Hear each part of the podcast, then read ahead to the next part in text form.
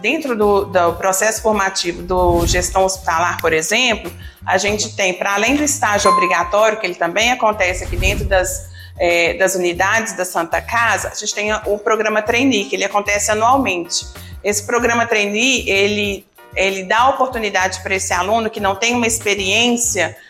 é, para ele viver durante esses dois anos é, ele vai permear algumas áreas que ele escolhe ali no momento do processo seletivo e a partir daí, se a área tem essa vaga, ele, ela pode absorver esse profissional. Então, com certeza, a gente já vem aí, nós formamos a primeira turma é, no ano de 2022 e a gente já viu aí é, que esses alunos já são egressos de não só da Santa Casa, mas também de grandes instituições da área da saúde.